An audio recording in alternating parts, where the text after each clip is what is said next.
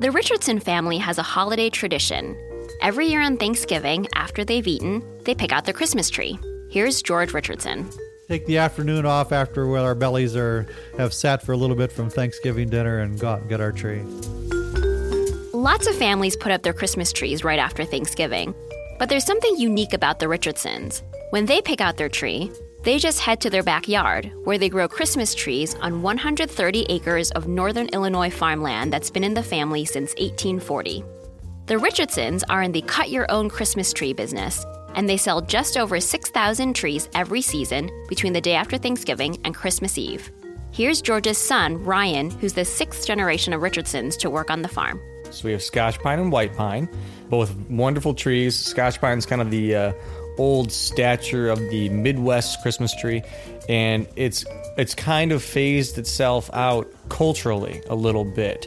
Firs have overtaken the market, and so firs are in general a shorter needled tree, and the most popular is going to be a Fraser fir, and it's it's difficult to grow in this particular region of the country in the Midwest. So a close cousin of them was uh, a hybrid tree.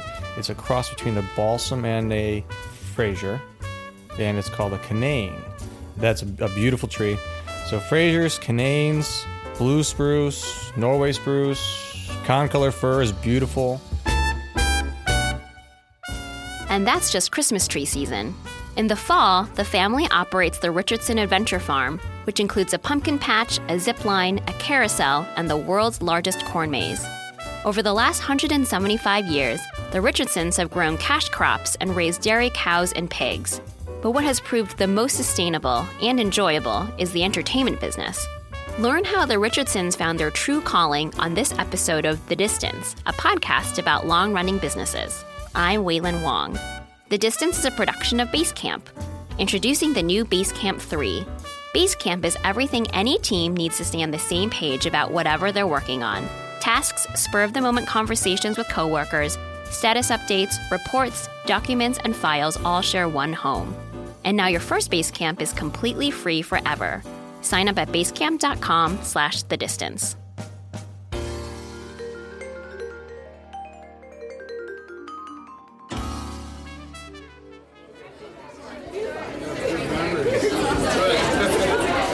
It's the first Saturday of December, and the Richardsons' main barn is packed. The farm is in Spring Grove, Illinois, just a few miles from the Wisconsin border. And you can tell you're close when you turn onto Richardson Road and see cars with trees on the roofs passing you in the other direction. Inside the barn, people are buying wreaths, homemade donuts, fudge, and holiday crafts, and drinking complimentary hot chocolate under a portrait of Robert Richardson, the first member of the family to settle here. He and his brother Frank were bricklayers who emigrated from England to Wisconsin in 1837. Robert was George's great great grandfather. Here's George again. This is the original homestead from 1840, the ground that we're standing on now. And Milwaukee was the bustling port city in 1837, where Chicago was still kind of just getting organized and a little bit of a swampy mess, to tell you the truth. Uh, so Milwaukee was was really the boom town at that time when this county opened up in 1840 for homesteading, they uh, moved down here and they each homesteaded 80 acres, and then Robert subsequently bought out Frank some years later. While working in Wisconsin as a mason, Robert Richardson fell in love with Milwaukee cream brick, a light colored brick made from local clay. In 1861, he built a house on his land with that cream brick, taking an ox cart up to Milwaukee to get the bricks and hauling them back to Illinois. George's older brother, also named Robert, lives in that house today with his wife Carol. George and his wife Wendy live on a nearby farmstead. It's these two families, plus George and Wendy's son Ryan, who own and operate Richardson Farm. The business has two main parts the Christmas trees and the fall adventure farm with the corn maze. But none of this existed until the early 1980s. That's when George and Robert's parents, who were pig farmers, started looking for a new business and landed on Cut Your Own Christmas Trees. Here's Carol Richardson, Robert's wife. We planted 300 trees that first year, and we thought that's all we had to do is just plant them.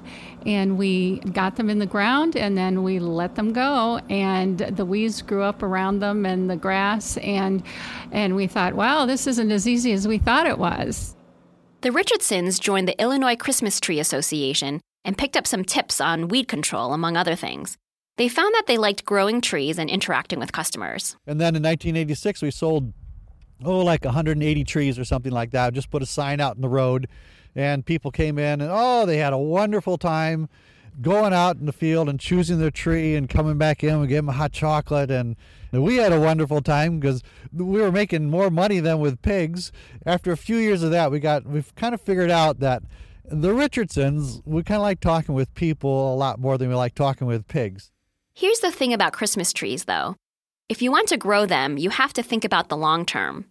The Richardsons buy four year old seedlings that are around 14 to 20 inches and plant them in one acre blocks of 1,000 trees each.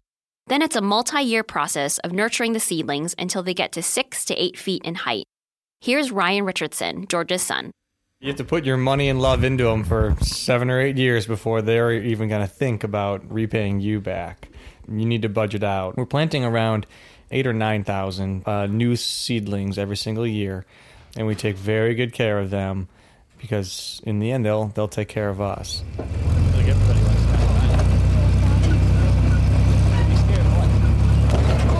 Outside the barn, customers pick up their handsaws and climb on board tractor pulled wagons to ride out to the field. Families walk between the rows of pines and firs looking for their perfect triangular fragrant tree. Here's Natalie Cavallo, who's with her husband, their three children, and their dog. Until this year, they've always had artificial trees. The last one died because the lights that came along with it, the middle part didn't light up, so we'd have the top part of the tree lit up and the bottom part lit up. And my husband had to get a set of lights to just cover the middle part. And we're like, you know, I think it's time to get a real one this year. So, yeah, it's been 20 years of us being married, and we're out here picking a nice smelling tree. It takes just around a minute and a half to cut down the tree. The trunks are still pretty tender at this age, and the saws are sharp. Whoop, there it goes. When the tree's down, it's loaded on the wagon for the short ride back to the barn, where it's put through a baling machine that secures the tree with cord.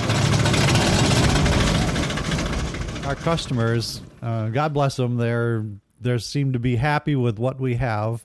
They're really loyal to us. If it's 50 degrees and sunny the Saturday after Thanksgiving, I mean, they can spend hours with the kids and the dogs and grandma and grandpa choosing their perfect Christmas tree and is just so happy.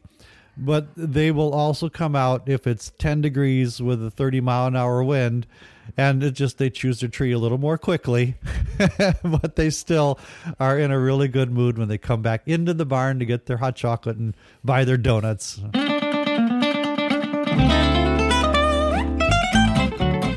After Christmas tree selling season ends, the Richardsons spend the winter on bookkeeping and making plans for the next season. New trees get planted when the ground starts to thaw, followed by corn and soybeans, which the family still grows as cash crops. Then comes the corn for the corn maze and the pumpkins. On Labor Day, the Richardson Adventure Farm opens to the public. The farm's signature attraction is the corn maze, which spans 10 miles of trails over 28 acres. We started the corn maze out of necessity because uh, my brother and I were raising pigs and they weren't doing so well at that particular time. 1998, the market crashed and we lost a lot of money. We used all of our Christmas tree income to pay for pig feed, and we're like, this is not what we planned on. This is not going to be, you know, not very much fun. So we needed something else, and we kind kind of figured out that we liked dealing with the public, so we weren't afraid of you know, something like that that, that dealt with agritourism. At that time, the late 90s, the idea of agritourism, turning agricultural activity into a consumer facing entertainment business, was still fairly novel. But the Richardsons felt they had a knack for it based on their success with the Christmas trees. They decided to expand their tourism business on the 540 acres they owned. They hired a corn maze designer from Idaho to help them get started. So he had manufactured up this huge aluminum backpack thing that must have weighed 50 pounds with a GPS on it and a you know a, a battery to operate the whole thing and he would walk so the GPS locator dot followed the lines of the trail on his computer screen he would walk the pattern into the cornfield and we would take spray cans of paint and paint behind his left heel uh, a dashed line uh, where he was walking. Oh man, that was fun to see the design take shape. It was really something. Now, of course, he's much more sophisticated. Same guy that we used our very first year. We still designed the maze with him, and he comes out and cuts the design into the cornfield. We plant the corn north, south, and east, west, so it's we don't have rows of corn. We have a nice dense stand, so it looks very good in the aerial photograph. And he still comes out when the corn is about 12 inches high has GPS mounted on his tractor, hooked in with his computer that's got the design. The Richardsons pride themselves on their intricate maze. This year's design was Chicago Blackhawks themed in honor of the team winning the Stanley Cup. It's not a true maze because there are multiple exit points, a nod to people who are short on patience or might just need to get out in a hurry to use the restroom. Others spend hours exploring it. More than half of the farm's fall visitors come after 6 p.m. so they can walk the maze on a starry night using the light from their cell phones for extra illumination. During full moon weekends, the farm stays open until midnight. And the Richardsons didn't stop at the corn maze. You can reserve a campfire and have a picnic, feed goats, and try something called zorbing, which involves getting strapped into a clear plastic ball and rolling down a hill. I think we added a 50 foot long slide at first, and then we had some pedal carts, and then we added some, you know, kiddie tricycles and the 50 foot tall observation tower at the base of the world's largest corn maze because you can get up and look at part of the design. It's really fun. And then we've continued to add jumping pillows and a carousel. Now we have a train ride and a 700 foot zip line, zorbing, lots of lots of activities. Uh, we have to keep up, keep adding value to it, so we you know fight for that consumer dollar and make it worth their while.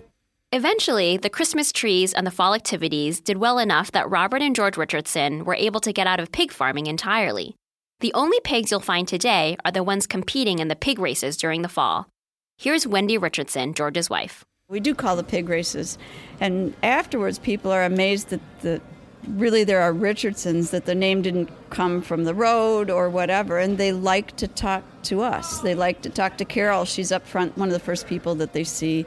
Uh, Robert's always right around the front, and they love to see that there are actually Richardsons to talk to, and they like the history. The ability to talk to a real life Richardson is part of the farm's overall appeal, which is about selling a certain kind of rural nostalgia or an idealized version of farm life, an escape from suburban sprawl. It's romantic in all the ways that pig farming most definitely was not. Sometimes my brother and I will just will just chuckle with each other, remembering some horrendous zero degree day when we were trying to keep all the pigs warm or the water thawed and how different our life is now. No, there's nothing I miss about pigs. That's uh, I that was a fine business. Raised my family, put the kids through college. Um, it was just fine. But I, I really love entertaining people, having folks come to the farm and, and have a wonderful time, and it makes me feel very good. Ryan, George's son, joined the business in 2007. He had been living in Florida when the family asked him to help build the 50 foot observation tower overlooking the corn maze. At the same time, his grandfather was sick, and he had recently been a groomsman in a wedding where he hit it off with one of the bridesmaids who lived in Illinois. I'm just happily living in Florida, doing my thing. And then I had a tower to build, a grandpa to take care of, and, a, and this girl, Kristen. I couldn't get out of my mind. And then that happened in like three days of each other. And I was like, well, okay. So I called my best buddy Marlon and said, you better get a plane ticket, man. We're gonna we're gonna need a U-Haul. We're gonna need to load all this stuff back up and, and go back to Illinois. Ryan's the only one of his siblings who's involved with the business, and it's a natural fit for him. I've always been the little farm boy. Always. Whenever mom couldn't find me in the house, go look in the barn because I was totting my way out there after, after dad. And that's just kind of how, how I was.